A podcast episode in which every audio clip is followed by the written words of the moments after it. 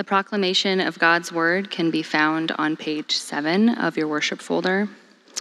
This morning's sermon text reading comes from Nehemiah chapter twelve, verses twenty-seven through thirty, and Psalm ninety-six.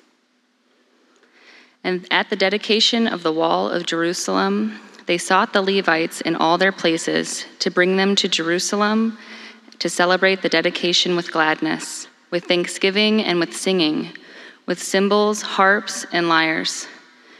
And the sons of the singers gathered together from the district surrounding Jerusalem, and from the villages of the Netophathites, also from Beth Gilgal, and from the region of Geba and Asmaveth, for the singers had built for themselves villages around Jerusalem.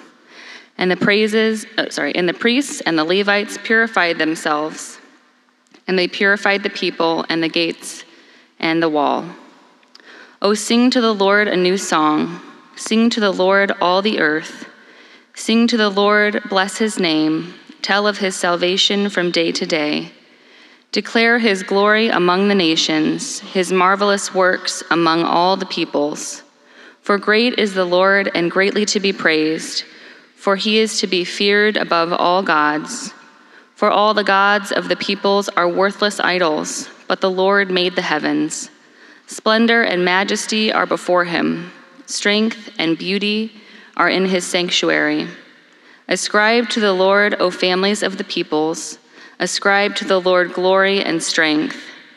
Ascribe to the Lord the glory due his name. Bring an offering and come into his courts. Worship the Lord in the splendor of holiness. Tremble before him, all the earth. Say among the nations, the Lord reigns. Yes, the world is established. It shall never be moved. He will judge the peoples with equity. Let the heavens be glad, and let the earth rejoice. Let the sea roar, and all that fills it. Let the field exult, and everything in it. Then shall all the trees of the forest sing for joy before the Lord, for he comes, for he comes to judge the earth. He will judge the world in righteousness, and the peoples in his faithfulness. This is the word of the Lord. Thanks be to God. Thank you, Catherine. We are continuing this mini-series on the why and how of Sunday morning worship. And the very first sermon from a few weeks ago was a big overview of what happens every single Sunday morning. And we learned that God meets with us in the context of a covenant renewal ceremony. Or we might say, in more modern terms, that we come to church to have our personal relationship with God strengthened, that for ninety minutes, a little bit of heaven breaks into our lives. And so that's the big picture of not just what this sermon series is about, but the big picture of why do we come to church on Sunday morning. And then in the following weeks, we're going to be looking at the various elements of the service. And all these different elements serve that greater purpose of covenant renewal. So two weeks ago, we saw that in this covenant renewal service, which is a dialogue, God's talking to us, and we talk back, we learned that the most important voice in this service is God's voice.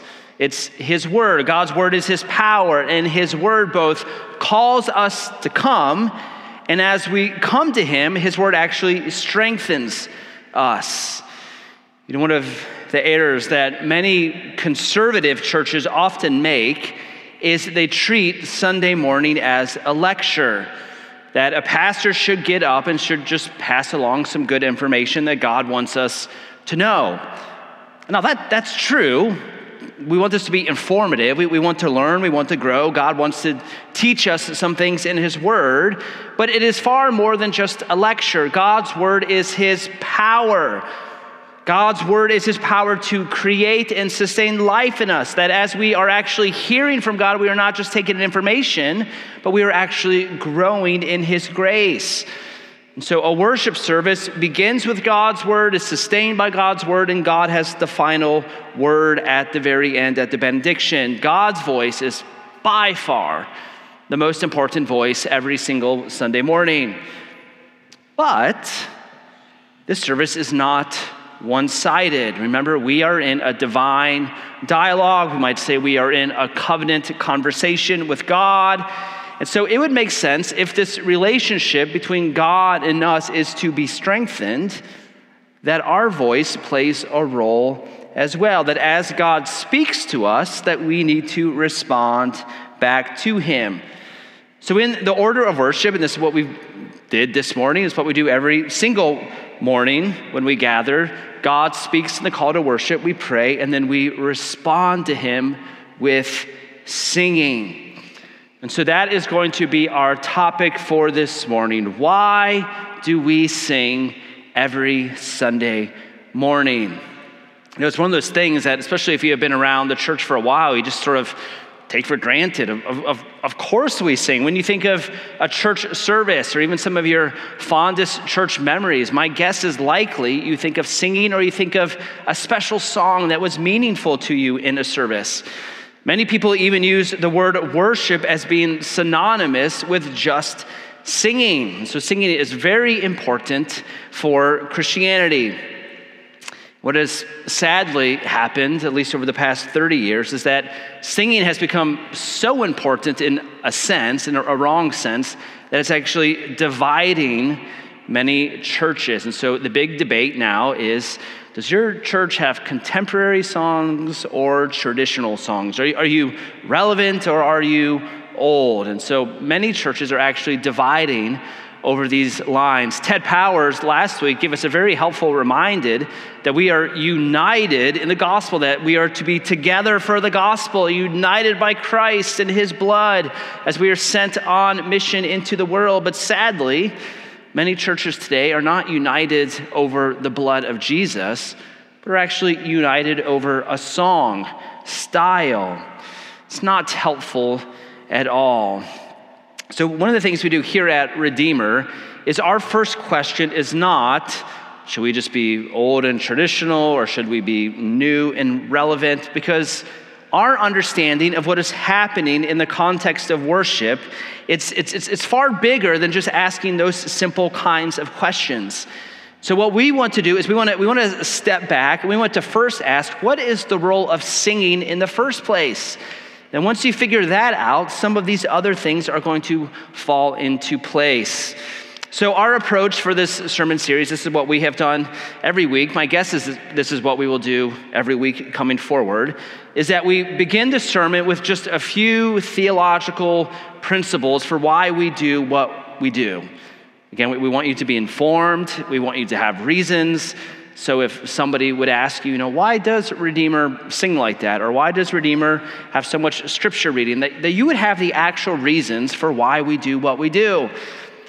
But the main goal for this sermon series is not just that you would be informed, but that you would actually be moved in your heart, so that you would come to church and you would see church as an opportunity for you to be healed.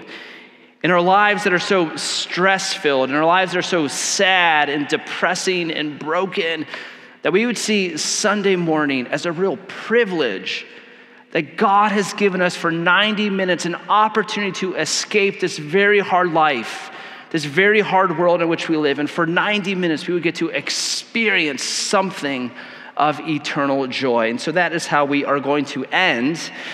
But we are going to begin with a, a bit of the practicals. Why do we sing the way we do here at Redeemer? We're going to start theologically. I have three C's for you, three C's. That go into the type of music that we sing here at Redeemer. The three C's, we want music that is clear, we want music that is Christ-centered, and we want music that is congregational. Three C's, we'll start with the first one, clear. We want to be clear. When picking songs in the context of what goes into a worship service, we want to pick songs that have clear meaning. So as, as you look at your bulletin and you're singing the words that are in front of you, it is very clear what you are speaking to God. There was a, a worship song, I think it's about ten, fifteen years old. And college students, back when I was a campus ministry pastor, college students loved this song. And so we would go to different conferences and retreats, and they would turn down the lights, and they would start to play the song, and people would raise their hands. And one of the final verses for this song went, "So heaven meets earth like a sloppy, wet kiss. And my heart turns violently inside of my chest. I don't have time to maintain these regrets." And I just always thought, what are we singing here? Sloppy, wet kiss, that just sounds really gross. And how does heaven meet earth like this sloppy, wet kiss? And then we would get to the chorus. The chorus was very meaningful and very theologically rich. The chorus went, "Yeah, yeah, yeah, yeah, yeah, yeah, yeah, yeah, yeah, yeah, yeah, yeah, he loves us." twelve yeahs into that chorus. And the whole time I just thought, I, I'm not quite sure if I'm singing to the risen Christ, the Lamb who was slain, or I'm not sure if we just got a note from a cheerleader that is singing about her high school boyfriend. I, I, I'm just not quite sure who I'm singing to in this song.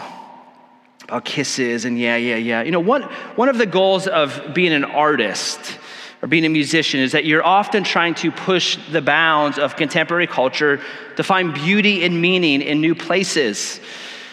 I've, I've shared this story before, but a few years ago, when I first moved to Detroit, did a, a little Bible study with some guys that were students at the College for Creative Studies. These guys are cool, they're, they're artists, they're into different sculptures and pictures, and for a guy like me that's a, a Presbyterian pastor, you know, I'm, a, I'm a linear thinker, so, th- so this is very good. They, they would stretch me in some really good ways, and they would show me very abstract pictures of art. And I remember one of these pictures. It was a, a picture of a, an empty room, and in the corner of this room was tinfoil that was crumpled up. I'm supposed to, you know, look and find meaning in this this, this tinfoil. It's, it's abstract, it's beautiful, and there, there's something hidden there. And I promise you, I, I, I tried really hard. And I, I wanted to see the beauty, and I'm sure that there was something there, but, but for an average guy like me, I just saw tinfoil. And there there is a time for that kind of art. And there is a kind for Uh, time for, for music that, that is very creative and very abstract, perhaps more than any other field.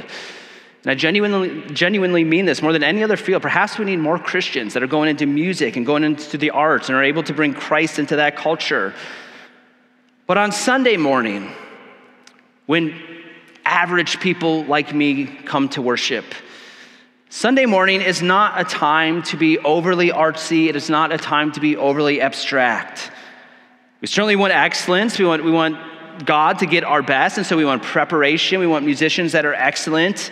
We want to challenge our musicians to, to give it their all and to honor God and even to get better at their craft. And we also want language that is very clear. We want to use normal words with explicit meanings that communicate specific truths about our relationship with God. There's all sorts of worship songs that are, are excellent. So, some of the best worship songs are, are very simple.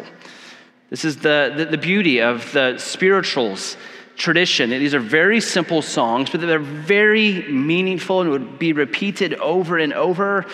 There's other songs that are longer and you don't repeat. Think of A Mighty Fortress Is Our God by Martin Luther, different verses with different themes. And so a good song can be short, a good song can be long, it can be fast, it can be slow. But no matter what, we want the gospel to be clear in it.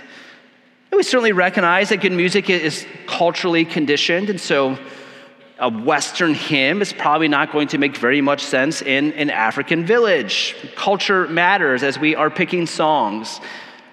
But even more than the culture, what matters the most is that the gospel would be clear. And so in whatever culture you are, we want to find songs that are clear with the lyrics.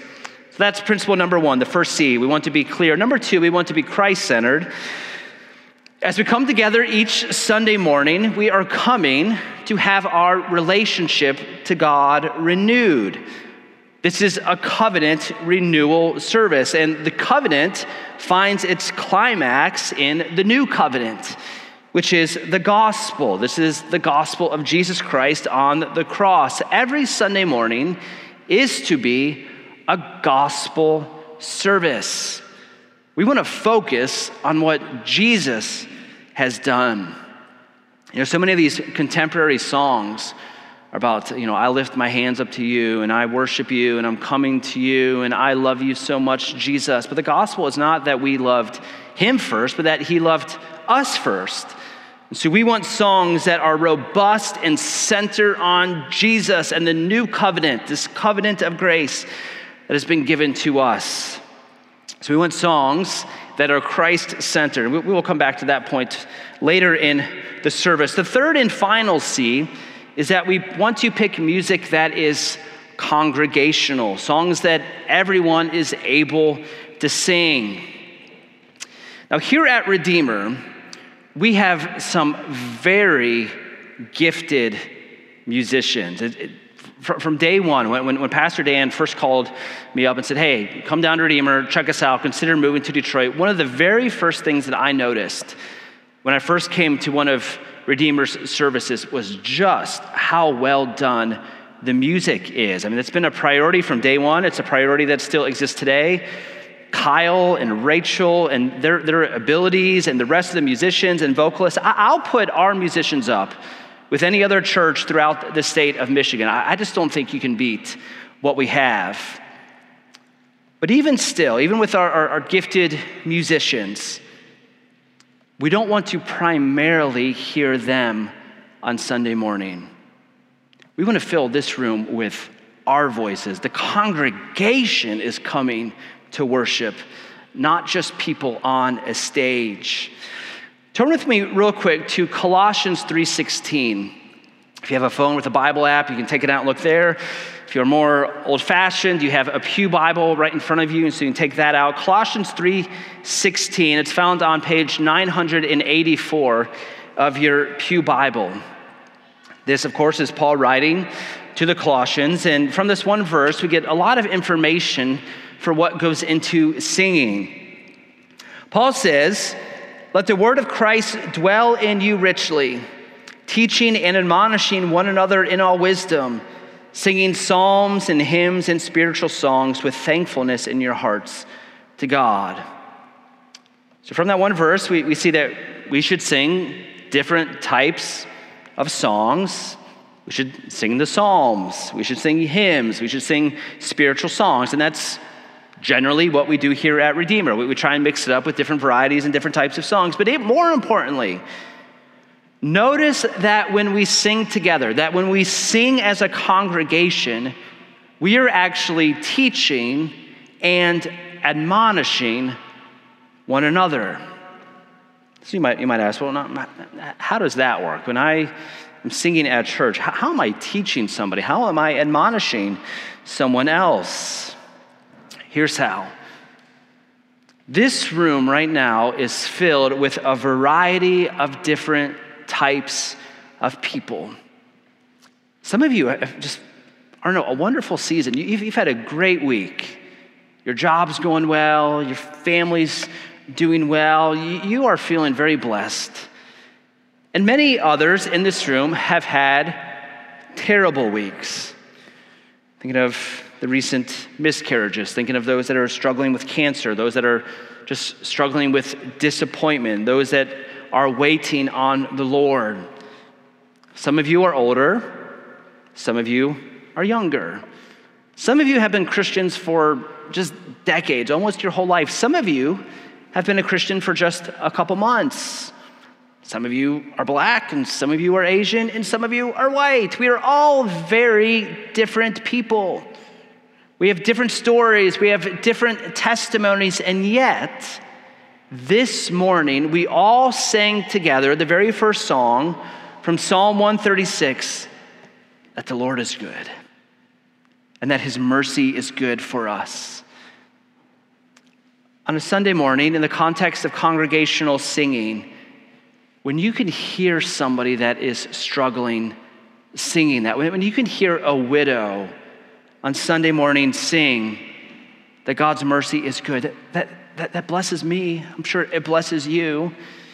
When you can hear a young woman that is struggling with infertility and miscarriages, and, and she can confess that the Lord's mercy is good. Our, our hearts are admonished by hearing her testimony in song.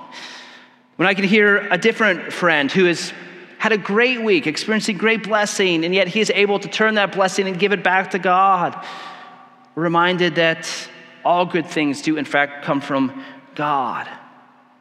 When we hear one another, we are encouraged, and that is why we want you to sing, because you have a testimony to share with everyone else.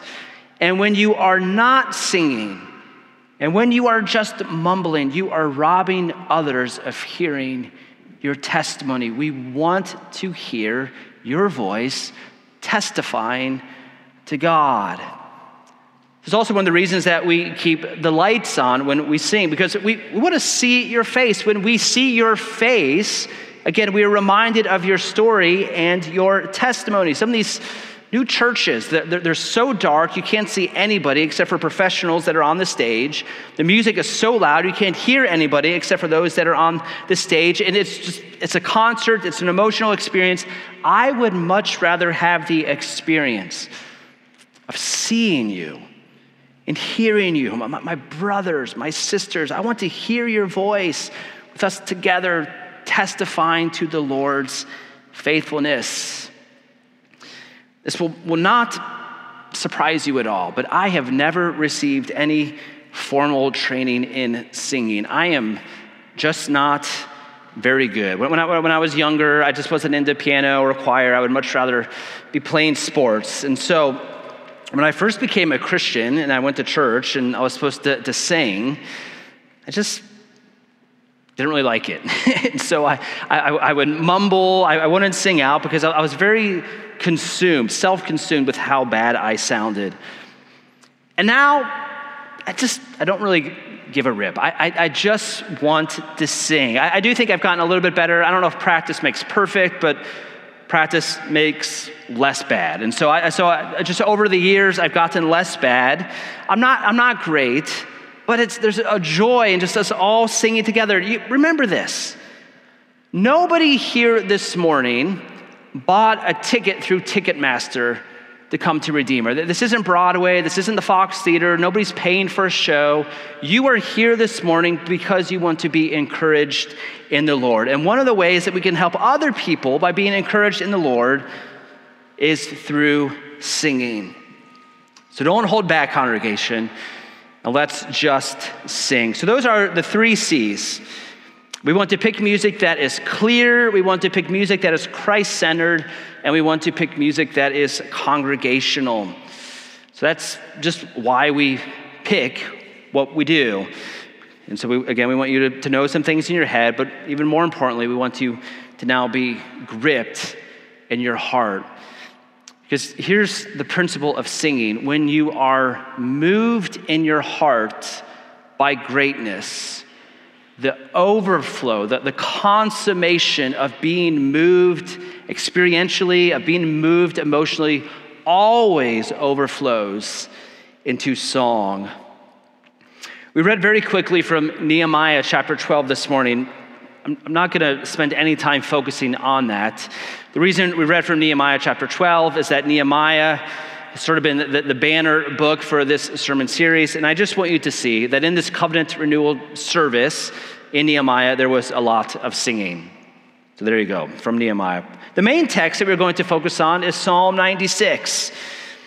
And when you look at Psalm ninety-six, you'll notice in verses one and two that this psalm begins by commanding us to sing, to sing, and to sing. Three times we are told to sing.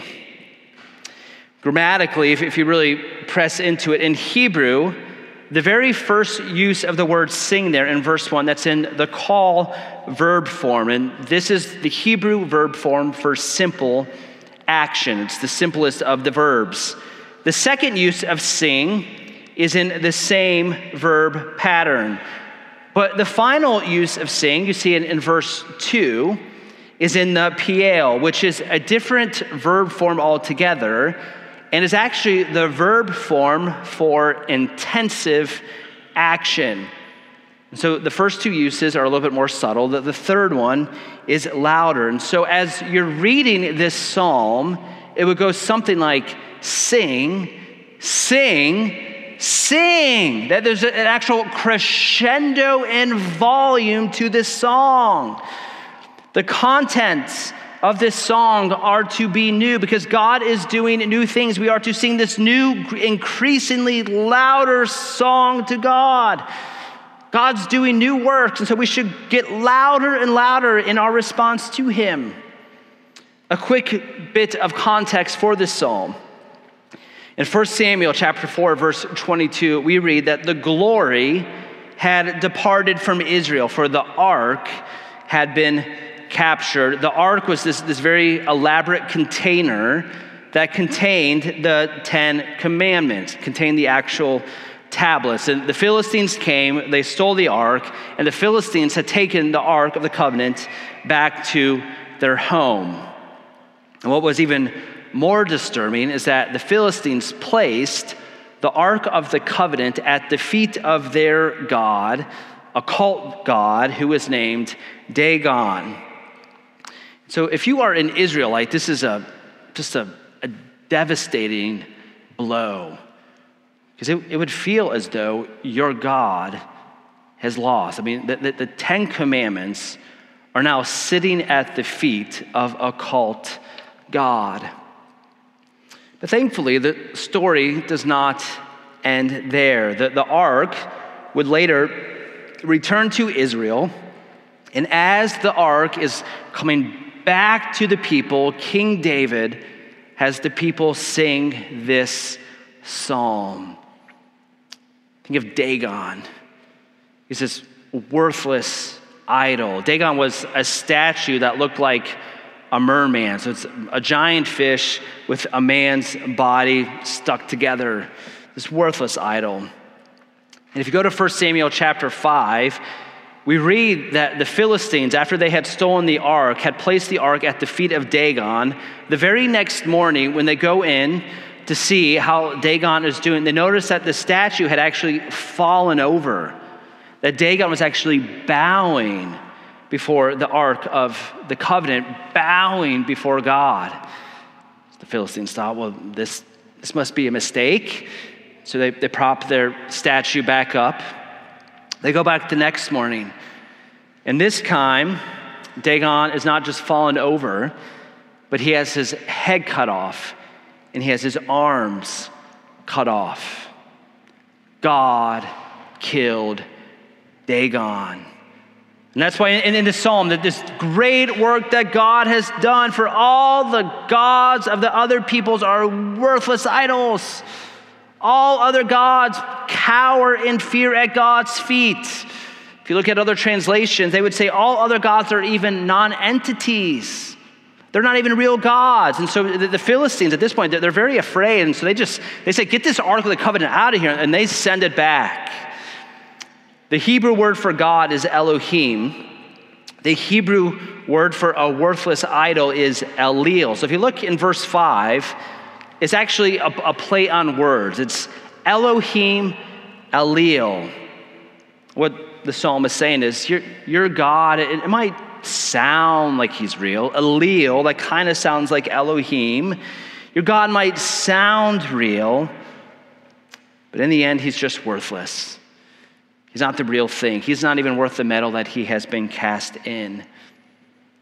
So here we have Israel singing because of this great work that their God has done, that their God is far stronger, far mightier, far more supreme than all the other gods in the world. All the other gods are fake. All the other gods are made up. Israel sang in this renewal service when their hearts were gripped by the greatness of God. They sang this loud, and this is just the Old Covenant. This is the Old Testament. That these people did not even know Jesus. The old covenant is very shadowy. It's very mysterious. We're not always sure quite what God is doing, but even still they sang and they sang and they sang. How much more so should we as blood-bought Christians, as people who live in the new covenant, as people who see not just shadows, but see the fullness of the gospel of grace, how much more so should we sing every Sunday morning with loud and full voices? We are to sing, we are to sing, and we are to sing.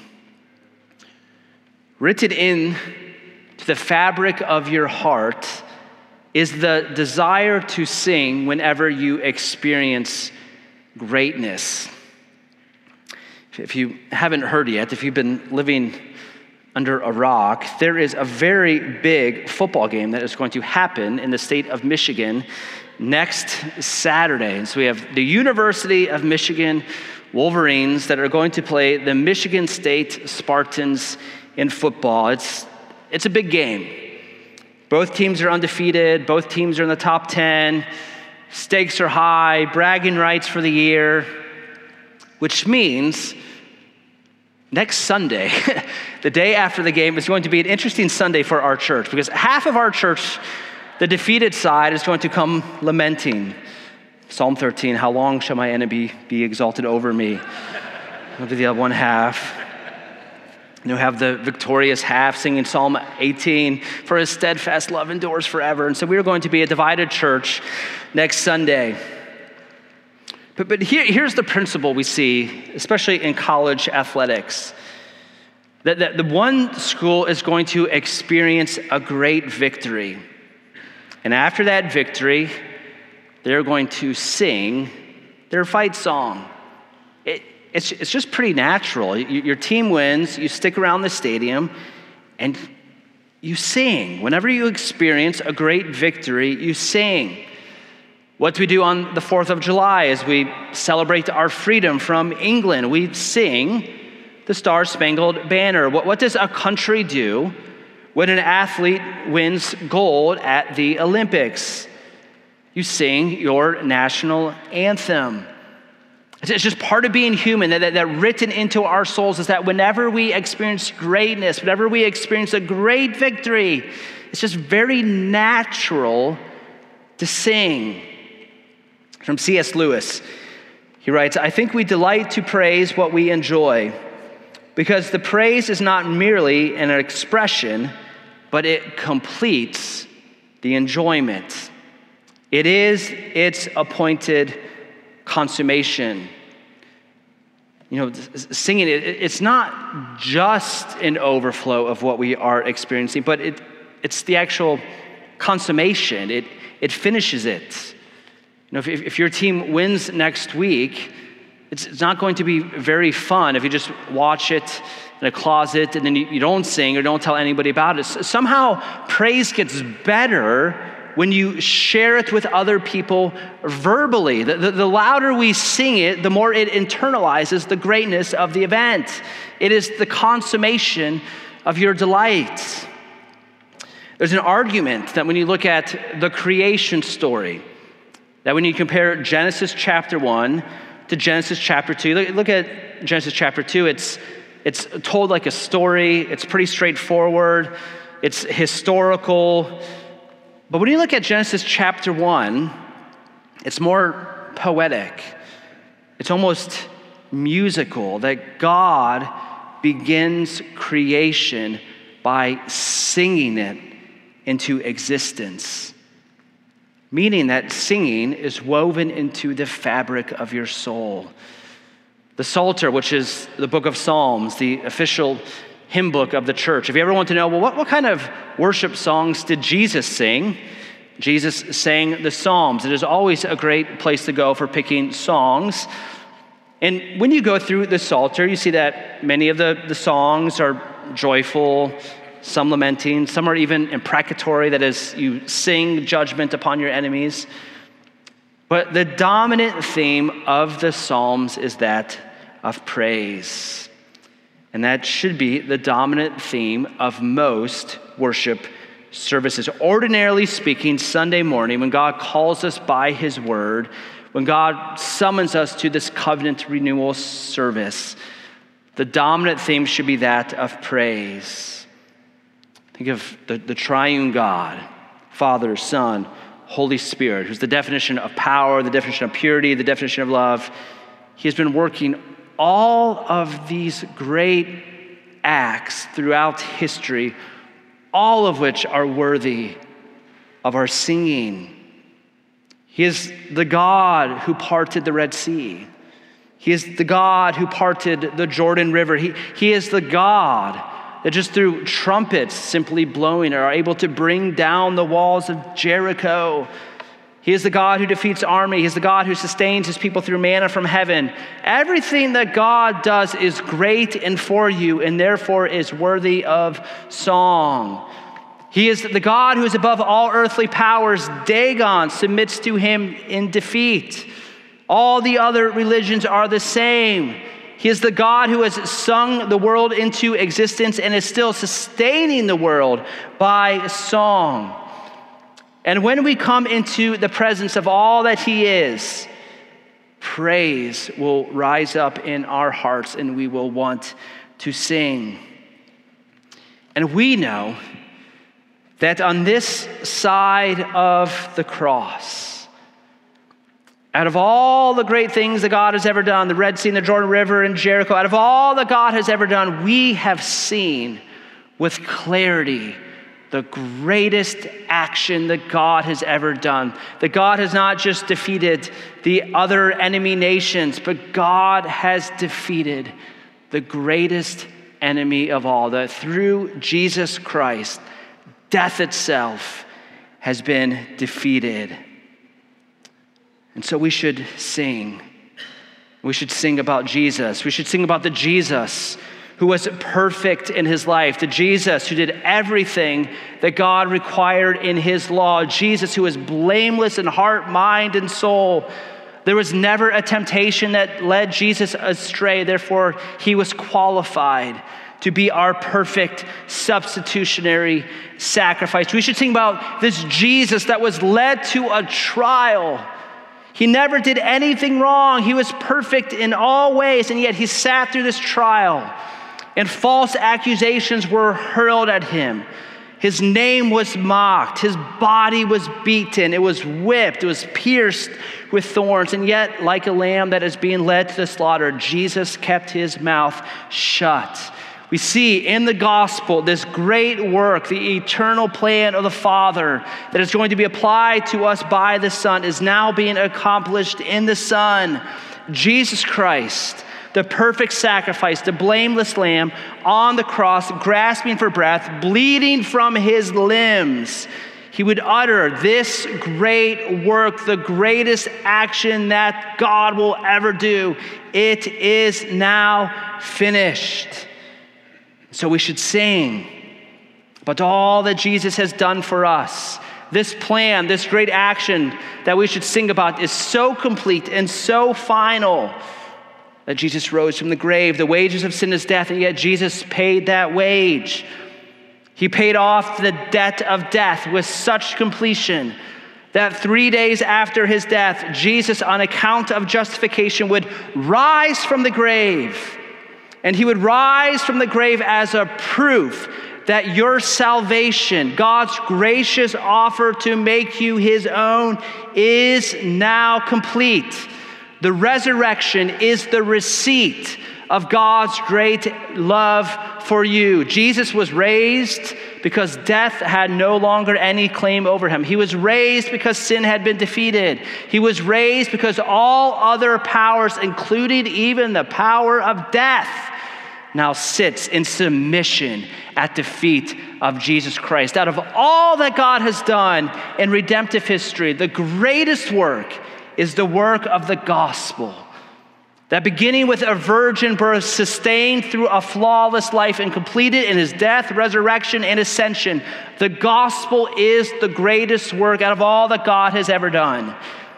And so if these people in Psalm ninety-six, they sang, they sang, and they sang because a stupid statue had his head cut off, how much more so should we sing every single Sunday because of the gospel of grace. We ought to be a singing people. I mentioned at the very beginning, beginning of this sermon series that worship, in the biggest picture, is an opportunity for us to escape this mundane life and experience a little slice of heaven. Another place in the Bible where you can go to just see a little bit, it's, it's a very confusing book, but just see a little bit for what the new heavens and the new earth will be like and what heaven is currently like would be the book of Revelation. And when you go to Revelation, you see that there is a lot of singing, that the new heavens, the new earth will be a land of song. And what type of songs will we be singing in this age to come? We're going to be singing gospel songs. One of the songs is from Revelation chapter five. It reads, "Worthy are you to take the scroll and to open its seals, for you were slain, and by your blood you ransomed people for God, from every tribe and language and people and nation. For you have made them a kingdom and priests to our God, and they shall reign on the earth." Notice in that song, we actually see the three C's. It's a very, very clear song. Nothing about sloppy white kisses or my heart violently churning within me. It's very clear what is happening in the new heavens and new earth. We also see that the song is very Christ-centered. This, this is a hymn to Jesus, the Lamb who was slain. But here's maybe what is the best part. The third C. What, what, what, what congregation is invited into this song?